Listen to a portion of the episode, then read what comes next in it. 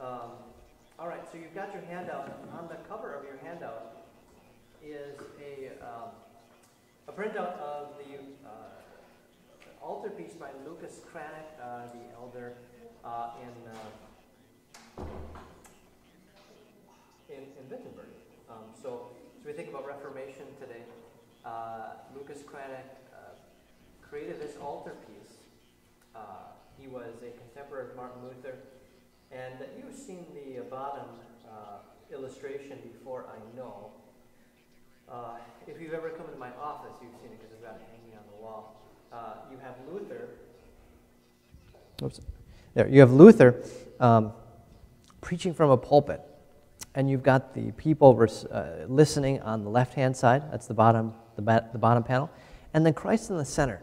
And so he's picturing that, that Luther is, is, is preaching Christ. And as uh, President Obenberger said this morning, um, uh, Christ's righteousness, not just preaching about Jesus, not just preaching about the gospel, but actually preaching Christ. And so when the people, what, what you hear in the pew um, should be Christ, right? And you, you hear Christ crucified for sinners.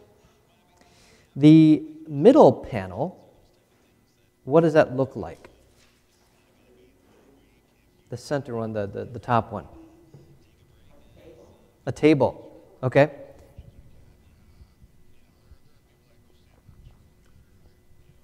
What do you think the table symbolizes or, or shows? Lord's Supper. Yep. So you've got the Lord's Supper in the center. You've got the disciples, uh, some of the disciples standing around, but some contemporaries too.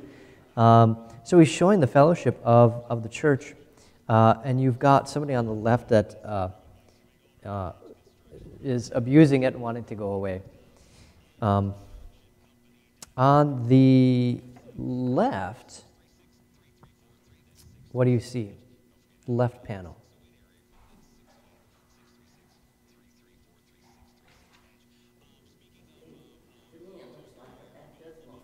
You're, you're correct. Yeah, you are correct. If you look close enough, I know it's hard to see, uh, but you have uh, the guy in the back, he's holding a baby. And it's a naked baby um, because we, you know, we come into this world naked and we, we leave with nothing. Uh, but uh, in baptism, uh, that's the way they usually used to do baptisms. So you would be baptized naked and then you would receive a white robe. Um, but the guy doing the baptizing is Philip Melanchthon. Um, so he's not a pastor. He's the guy that wrote the, the Augsburg Confession for the Lutheran Church. And so uh, Cranach, the uh, um, creator of the painting, is showing that uh, you don't have to be an ordained minister, you don't have to be an ordained priest to be able to baptize someone, right? The power is not in the priesthood, not in your ordination, but the power is in the Word of God. So you've got a layperson doing the baptism. You've got the, the Lord's Supper in the center. You've got the gospel being preached uh, on the lower one. And on the right one, it's hard to tell, but it, it's, just, uh, uh, it's meant to depict absolution. So you basically have the word and sacraments. So absolution can be considered another sacrament, um, depending on how you define it, holy absolution. And so this is uh, Lucas Cranach's altarpiece showing the Word and the sacraments. We're going to talk about this today. We're going to talk about the Word and the sacraments. Uh, you know, when you go to church in Wittenberg, um, Cranach wanted this to be front and center. Like you are always looking at this. Anytime you walk in, you are looking at the Word and sacraments, reminding you of what it is that you actually have. Um, and so you have these provisions for the journey the provisions for the journey. So we'll talk about the, the gospel first, the word of promise. We use this word, the enchiridion. The enchiridion. Do you know what the enchiridion is? When we talk about the enchiridion, uh, it's Luther's small catechism. It's Luther's small catechism. And not the catechism workbook that our confirmation students get. You know, they get the catechism, the small catechism, with, you know, 36 chapters of additional uh, workbook material in it, more questions and answers. But the small catechism uh, it's simply the Ten Commandments and the explanations, the Apostles' Creed and their explanations, the Lord's Prayer and their explanations, uh, the sacraments of baptism, absolution, and the Lord's Supper and their explanations. That's all the small catechism. So we call that the Enchiridion. And the uh, Enchiridion, it's a word that literally means a dagger. It means a dagger. And uh, an, an, an, Enchiridion, would be something that a soldier would carry on his person. Uh, he would have this little dagger always with him, you know, in a holster. Uh, you know, not, you know, we, we have, you know, license to carry guns today, but, but uh, back then, it, every, all the soldiers always had a dagger. Wherever they went, they'd have a dagger because they'd always be ready, always be ready for battle. And uh, so that was an enchiridion, a small dagger. So the small catechism is, this, is meant to be this small dagger that you always have with you. Now, do you always have the book with you? Do you always have the small catechism book with you? How do you always have it with you? Yeah, in your head, right? So it's meant to be memorized. This is why we always memorize it. This is why for 500 years, every, every confirmation student has had to memorize the whole small catechism.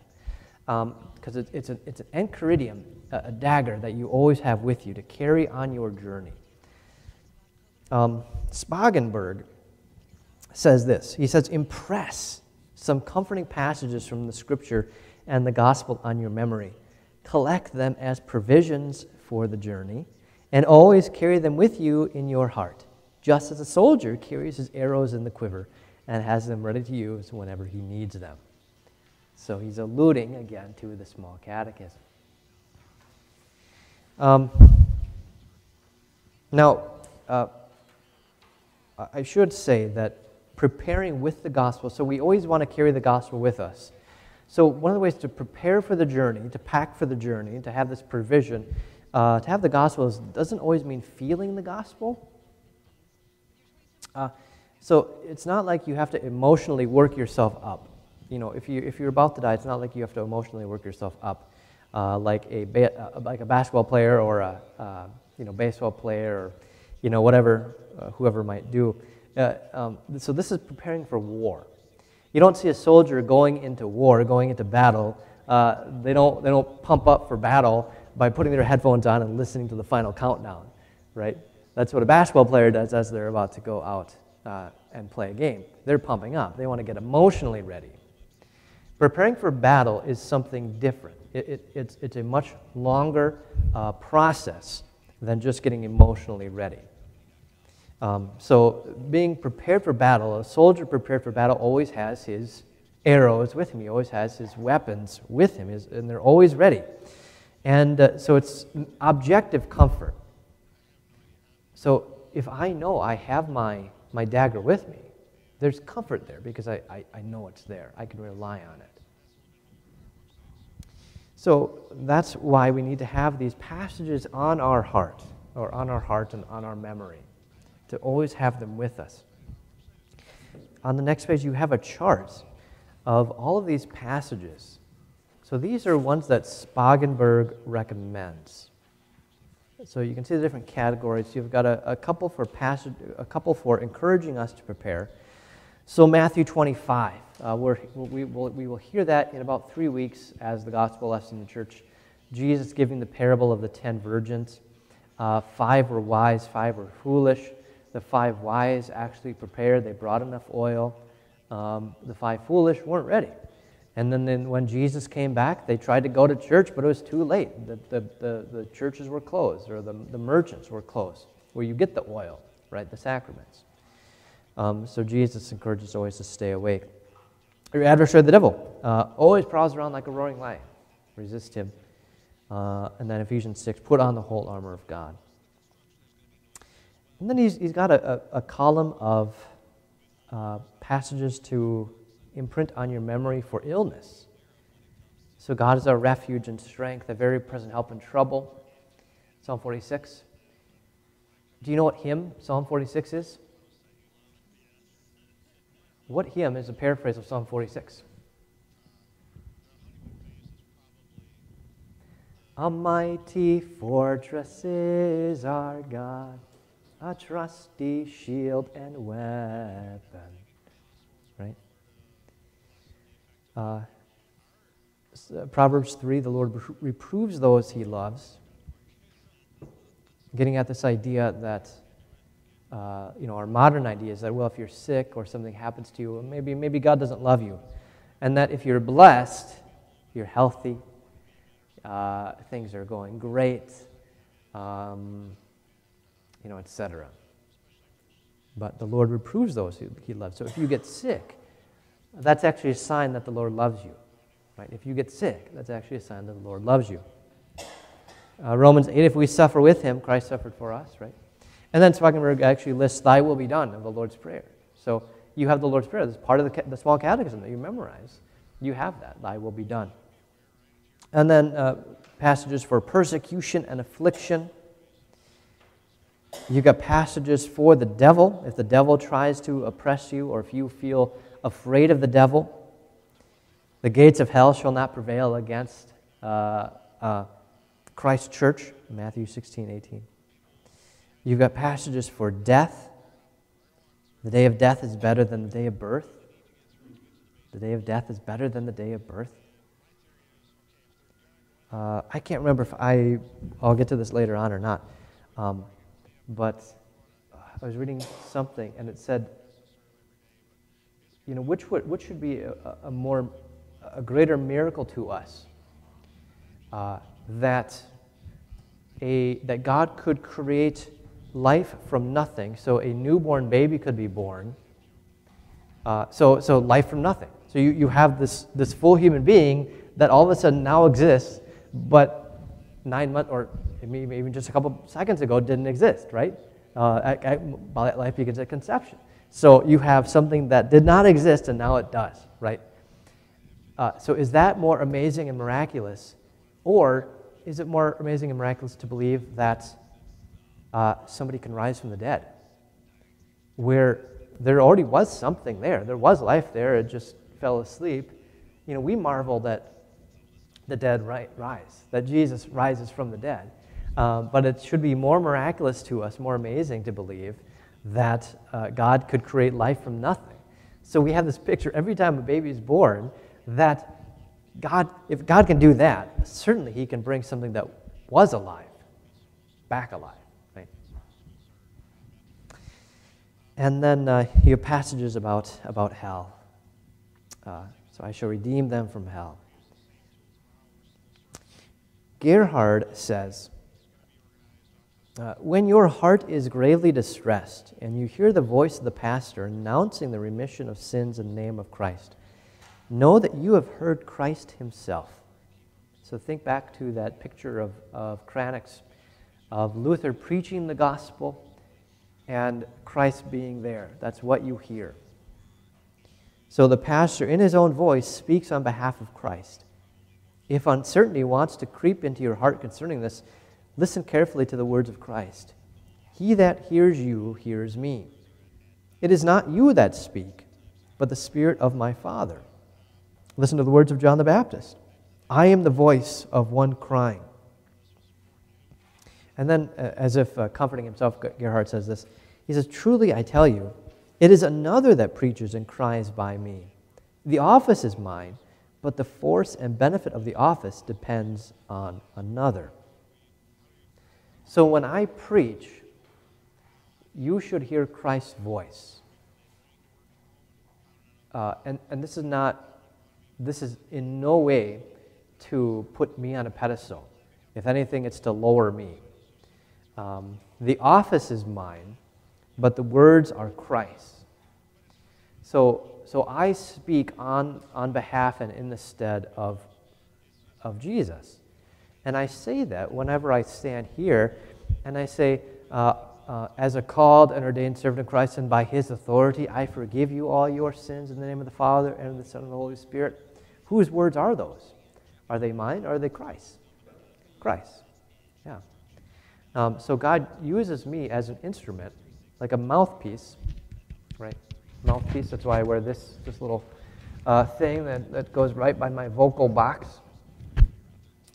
Um, Christ is speaking through me. And so when I'm speaking, uh, if I forgive you your sins, you can be sure that they are forgiven in heaven. And if you have the forgiveness of sins, what else do you have? You have life and you have salvation. And if you have life and salvation, what can death do to you? Right? Um, but you might say, well, they're just words. I still don't see or feel anything. Right? Just words. Gerhard says, they are words indeed, but these words are more certain and more durable than the sky you behold with your eyes and the earth you stand upon with your feet.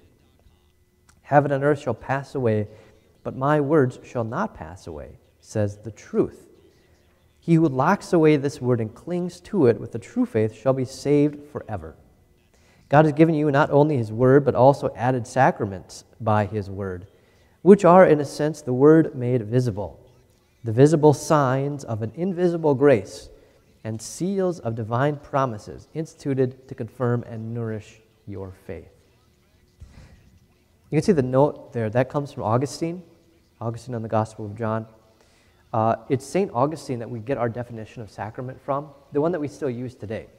So, a sacrament is a visible sign of an invisible grace. So, think of what we consider sacraments uh, baptism. So, so it's an invisible sign, or visible sign of an invisible grace instituted by Christ Himself to, to confirm and nourish your faith. Uh, so uh, we have baptism. What's the visible sign? Water. And the invisible grace is that you are given grace. You, you, faith is brought to you. Faith is created, right? And you are, you are constantly nourished in that. Uh, was it instituted by Christ himself? Yeah, yep. Um, the Lord's Supper. Visible sign, bread and wine. The invisible grace is that you receive forgiveness of sins, life, and salvation, right? And strength. You get strength uh, to continue on uh, with your life, right? When I uh, give the, the blessing at the end, may the strengthen and confirming the true faith to life everlasting. Uh, and we pray in the collect after that, uh, may this increase our faith towards you, God, and towards one another, a, a more firm faith uh, or a more fervent love. Um, so those are two. Absolution. Is there a visible sign with absolution? So this is why we don't consider absolution a sacrament in the Augustinian sense. Uh, but if you, if you get scientific about it, um, you, when you hear something, you know, that travels through sound waves in the air, and if you put those under a microscope, like, or like you could sense those, you could detect those. So it's something that we can detect, right? Um, but uh, that's why we don't call it that. Um, now, uh, the Roman Church includes a couple other things like marriage as a sacrament. Um, was that instituted by Christ? Uh, yeah, so marriage was instituted by Christ. Does it have a visible sign? Well, the, the two couple, the, the two coming together, but does it give grace? Does it promise grace? And there we say, no, it, it, you, don't, you don't have any more grace just because you get married, right? Um, and so anyway, those are the, that's, that's where we get the definition of sacrament, all the way back from St. Augustine in, in the 300s AD. Um, so God gives you not only His Word, but He gives you visible things. He gives you the visible Word, the visible gospel, because He knows that we're human beings and we struggle with believing uh, what we can't see or sense. So he gives us things that we can see and sense. So, baptism, uh, on the next page here. Spangenberg says, You should recall your baptism and how you bound yourself through it to God. To be, to be precise, you want to repudiate the devil and all his gang and to believe in God, Father, Son, and Holy Spirit, and to demonstrate this faith as well with the fruits of faith toward other people, to mortify the old Adam with uh, the sinful flesh and to subdue the evil desire and longings, and from day to day become a new creature of God.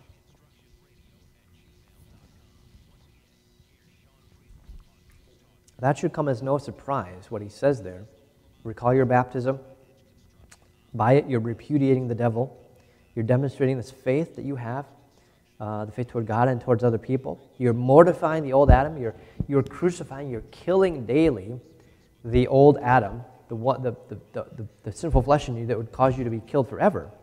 And daily, a new person is rising from the dead, right? What do we confess whenever we uh, confess baptism? So Luther says in the Enchiridion, in the Small Catechism, what does such baptizing with water mean? Such baptizing, can you actually, can you say this with me? Such baptizing with water means that the old Adam in us should, by daily contrition and repentance, be drowned and die with all sins and evil lusts, and that a new man daily come forth and arise, who shall live before God in righteousness and purity forever. And where is this written? St. Paul writes, Romans 6 4, We are buried with Christ by baptism into death, that just as he was raised up from the dead by the glory of the Father, even so we also should walk in newness of life. So, because you're baptized, you've already died. So, death can't do anything to you. You are going to rise again. The hymn to the, to the right, Baptized into your name most holy, uh, beautifully says this. Um, you can read that on your own. Spangenberg says In your baptism, you received a promise signed and sealed that your temptation, cross, suffering, and death do not belong to you, but they are Christ's temptation, cross, suffering, and death. That means as Christ has conquered all of them, and in the end he rose from the dead and lives eternally, so in the very same way you shall conquer the devil, death, sin, and hell, and every evil in the name of God, and wake again on the last day from the dead and live with Christ eternally. So, as Romans 6 4 said, that when you're baptized, you take what Christ has. You take Christ's righteousness he takes what is yours, He takes your sin. And you become so intimately united with Christ that what's His is yours, and what's yours is His.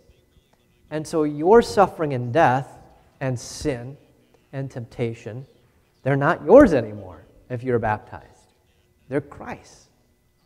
But on the other hand, uh, His life, His perfection, His holiness, uh, His righteousness, that's all yours. Right? So that's what you have in baptism. You take what is his, he takes what is yours. You become so intimately connected with Christ in baptism. Um, and so we, we, we, say that in uh, God's own child, I gladly say it. Uh, that's uh, quickly becoming a new favorite uh, for a lot of people. Um, it was a, a, hymn that didn't appear in English until this hymnal came out. Um, but it was written, you could see there, in uh, 1671 uh, or uh, thereabouts by uh, Edward uh, Neumeister, uh, but only translated in 1991. but it's a beautiful hymn. So, verse 4 says, Death, you cannot end my gladness.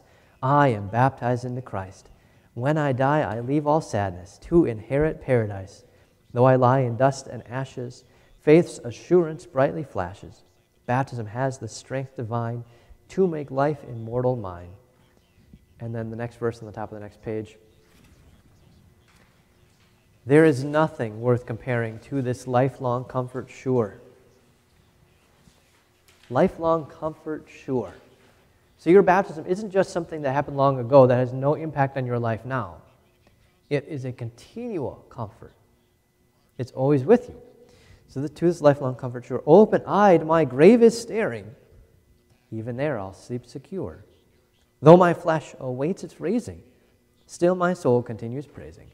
I am baptized into Christ. I'm a child of paradise. And then, third, the Lord's Supper. Spangenberg says, uh, think about the power of the holy sacrament of the body and blood of Christ that you have received, and cast all other concerns, burdens, fears, and tribulations into the lap of the Christian church. Um, oh, uh, let's see here. Sorry, I, I should go back there. Um, I'll, I'll, get to that in a second, but. Um, after baptism, you, you still might have the question well, how can I be certain that God will receive me? Okay, yeah, I've been baptized. Well, to be fair, it did happen a long time ago. I don't remember it. I don't feel it. Uh, do I need to do it again? How do I know that God receives me? Uh, and Gerhard is funny in, in his booklet, and he, he acts as the tempter. He says, If only there were some reliable guarantee that would be able to reassure my heart, or if only there were some sacrament that I could participate in and receive confirmation about that promise of grace. If only there was something else. well, we have that something else, don't we? And that's, that's the Lord's Supper. So we have that. And so Spangenberg says, says what I just read earlier. So think about the power of the Holy Sacrament of the body and blood that you've received. And cast all other burdens, fears, uh, concerns, burdens, fears, and tribulations into the lap of the Christian church. Now, notice he says, into the lap of the Christian church. What is the church? Why do we gather as a church? Is it just for me and my benefit? Why do we gather publicly?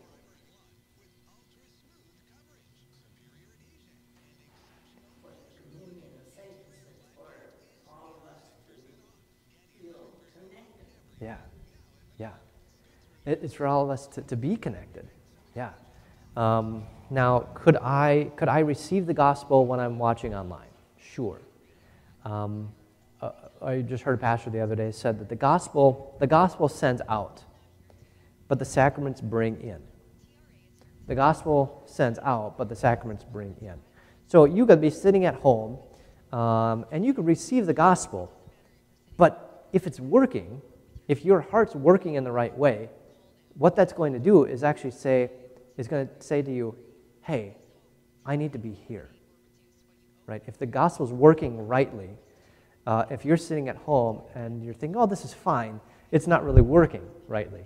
Uh, but the gospel should drive you to come here to receive the means of grace. So the sacraments bring in, the sacraments gather in. Um, and uh, uh, so, and, and once you're here, you do take the Lord's Supper together and you become the communion of saints. And, and again, you pray for a more, uh, that you would have a more fervent love towards each other. And, and what we do here is, is bear each other's burdens. We bear each other's burdens. And we do it by singing. Uh, right? This is what, what St. Paul said. Uh, you encourage each other by singing psalms, hymns, and spiritual songs, right? So you sing to encourage each other and to bear one another's burdens. And you might not know what somebody else is going through. Um, if they tell you, then you can certainly bear that with them. But the way that you bear that is through the gospel. It's not like you have to muster up your empathy for them. And same with me. You know, when people tell me their problems, and I hear a lot um, because we're all sinners we all have problems, it's not as if I'm trying to like uh, muster up a certain amount of empathy. I should be empathetic. But that's not what you're coming to me for. You're not coming to me for my empathy. You're coming to me for the comfort from God's word, right?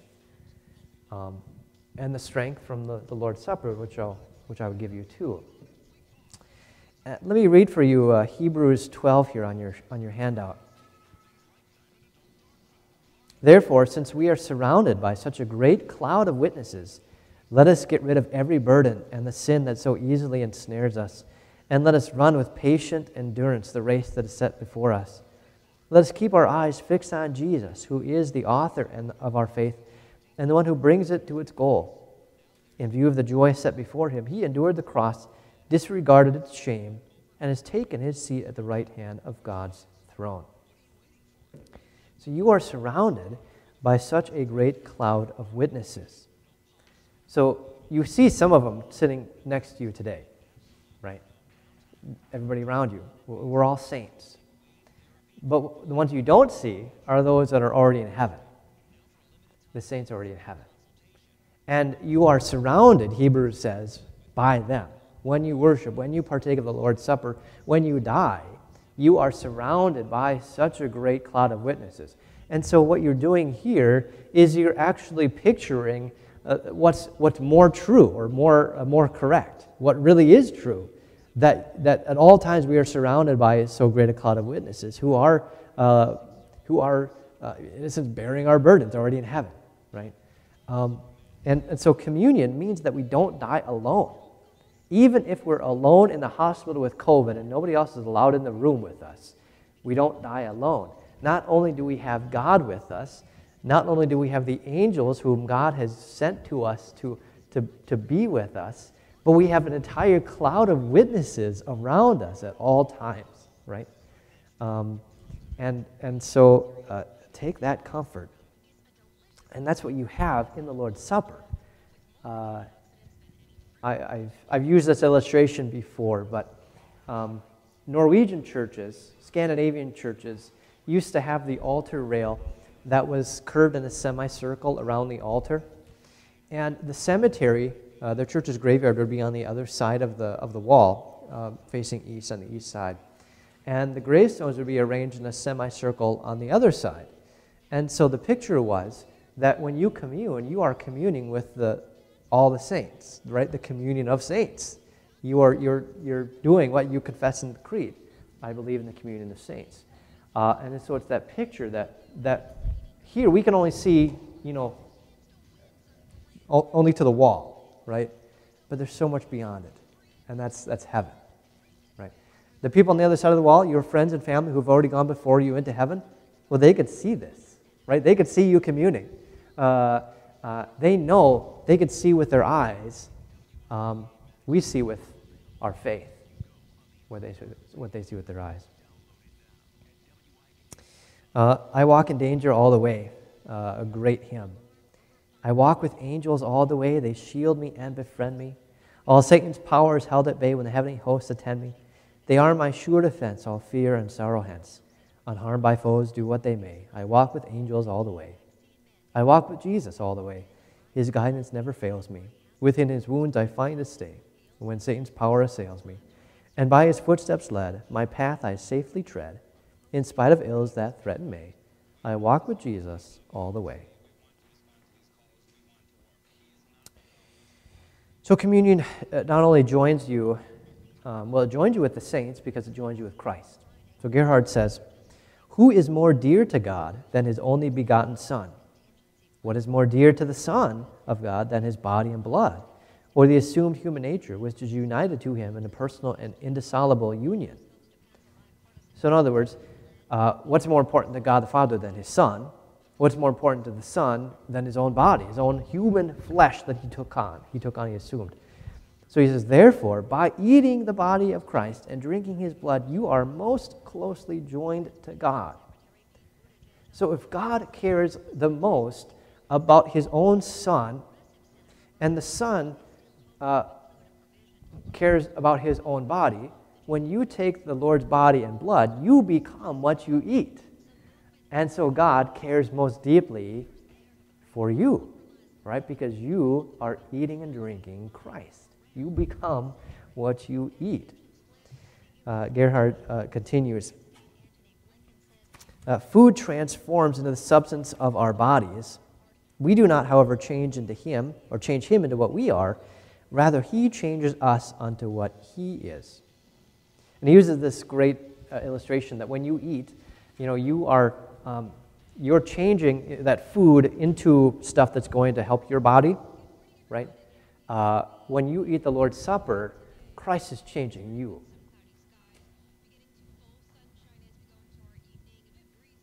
And says, Indeed, in the Holy Supper, you are offered a salutary provision for your journey, which is called a viaticum, uh, viaticum, uh, viaticum, Viat, Iu, uh, Viaticum. I think it's Viaticum. Viaticum. You are presented a creedal journey for, a, for the future resurrection. So you are offered a salutary provision. It's a creedal symbol of the future resurrection. Right? So in the Apostles' Creed, you, you say you believe in the forgiveness of sins, the resurrection of the body, and the life everlasting. So, this provision that you are, you are given in the, in the Holy Supper is, this, is that. You're given the forgiveness of sins, the resurrection of the body, and the life everlasting. Because why?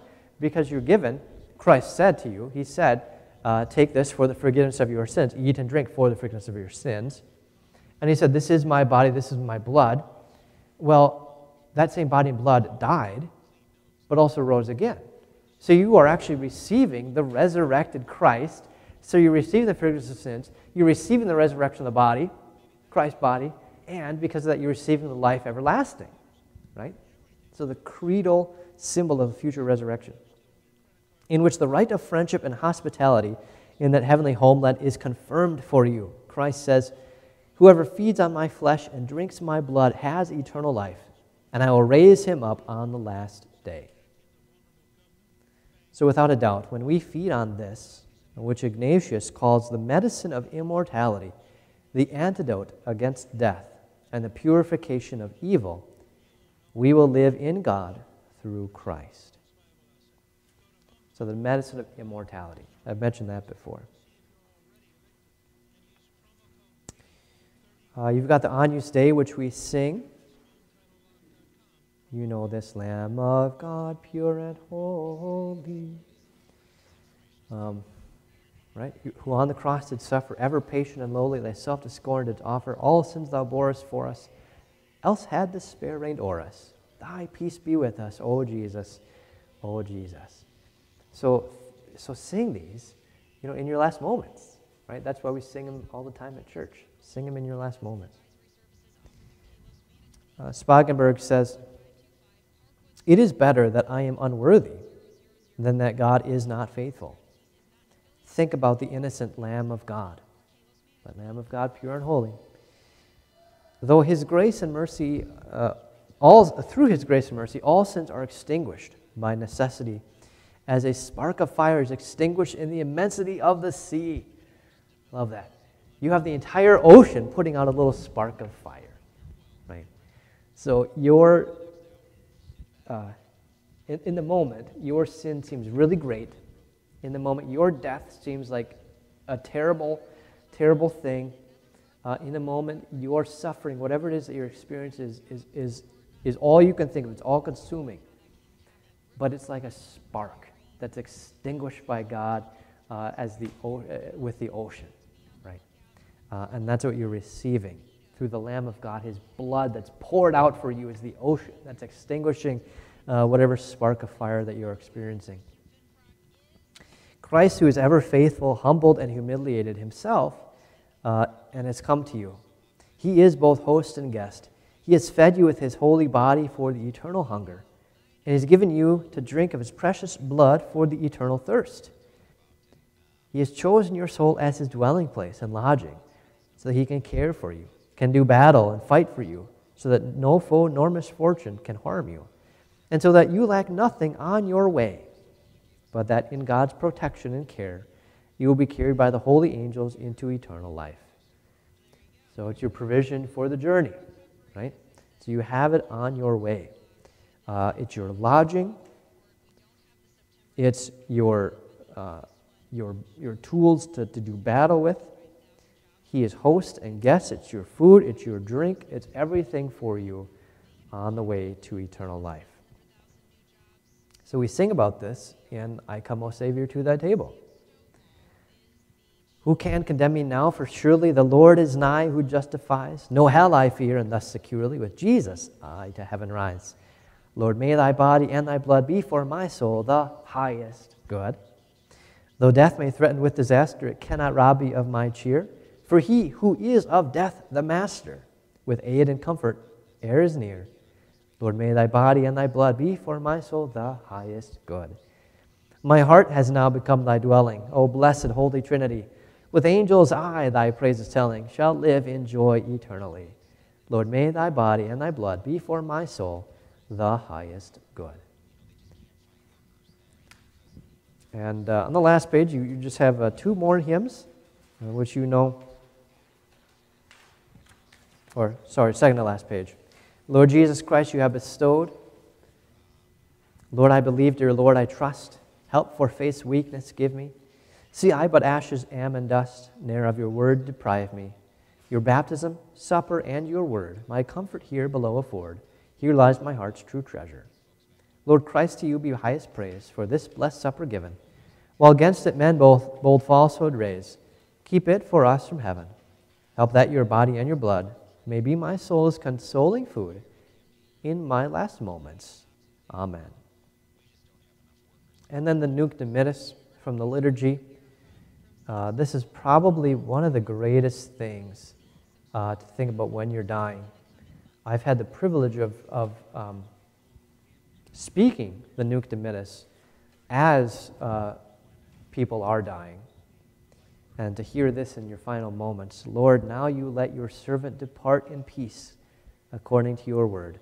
For my eyes have seen your salvation, which you have prepared before the face of all people, a light to lighten the Gentiles and the glory of your people, Israel. That's a song of Simeon, right? Uh, old Simeon, who uh, the Lord promised him he wouldn't die until he was able to see Jesus. And then Jesus came to the temple uh, as a, a two month old boy, uh, and, and Simeon got to hold Jesus in his arms uh, and said, Lord, uh, let your servant depart in peace, right? And you get to say the same thing as Simeon because you have held Jesus in your arms, in your hands, in the Lord's body and blood in the, in the, in the Lord's Supper. You've done the same thing that Simeon has done. Uh, and so that's why we sing it. After you have held Jesus in your hands, uh, you get to say, Lord, let me depart in peace. And then finally, last page here, Luther Quote from Luther The sacraments contend with death, sin, and hell. Luther says, Fifth, we must earnestly, diligently, and highly esteem the holy sacraments, hold them in honor, freely and cheerfully rely on them, and so balance them against sin, death, and hell, that they will outweigh these by far. We must occupy ourselves much more with the sacraments and their virtues than with our sins. However, we must know how to give them due honor, and we must know what their virtues are.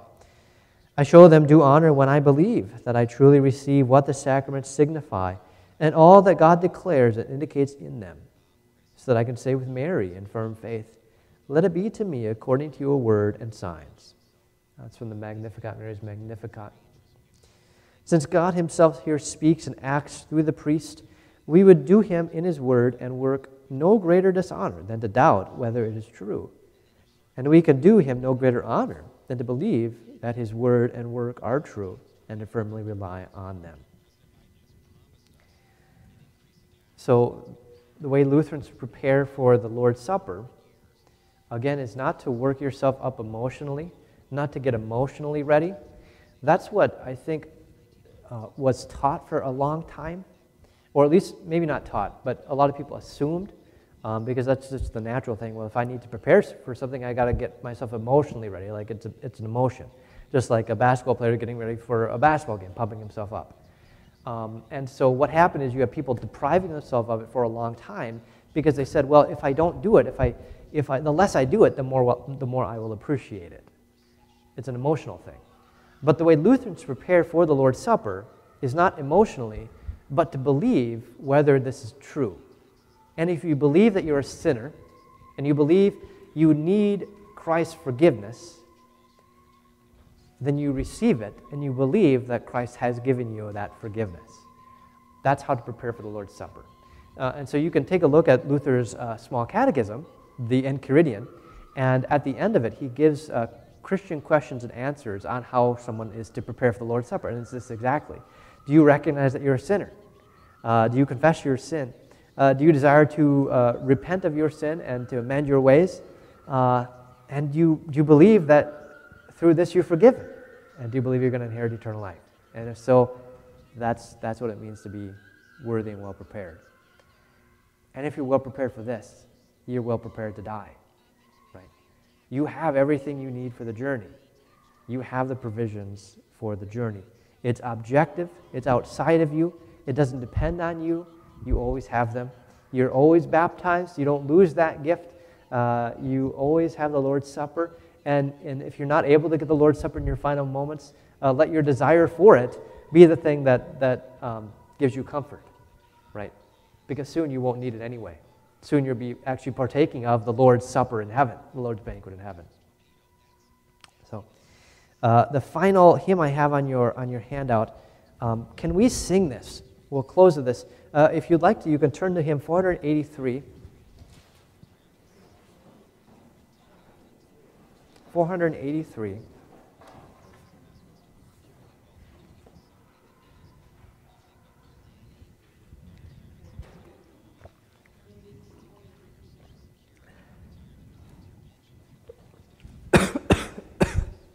Excuse me.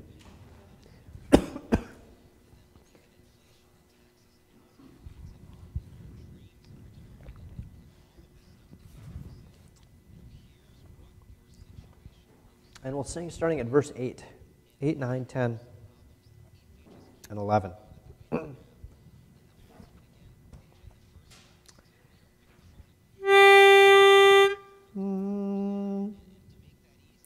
Once in the blessed baptismal waters, I put on Christ and made him mine now numbered with God's sons and daughters, I share his peace and love divine. My God, for Jesus' sake I pray, thy peace may bless my dying day. His body and his blood I've taken in his blessed supper feast divine. Now I shall never be forsaken, for I am his and he is mine. My God, for Jesus' sake I pray, thy peace may bless my dying day. Then may death come today, tomorrow. I know in Christ I perish not. He grants the peace that stills all sorrow, gives me a robe without a spot. My God, for Jesus' sake I pray Thy peace may bless my dying day. And thus I live in God contented, and die without a thought of fear. My soul has to God's plans consented, for through his Son my faith is clear. My God, for Jesus' sake I pray, thy peace may bless my dying day. Amen. And uh, thanks, thanks for coming. Uh, if you have any questions, I can answer those. Otherwise, uh, God's peace be with you, and hope to see you this afternoon.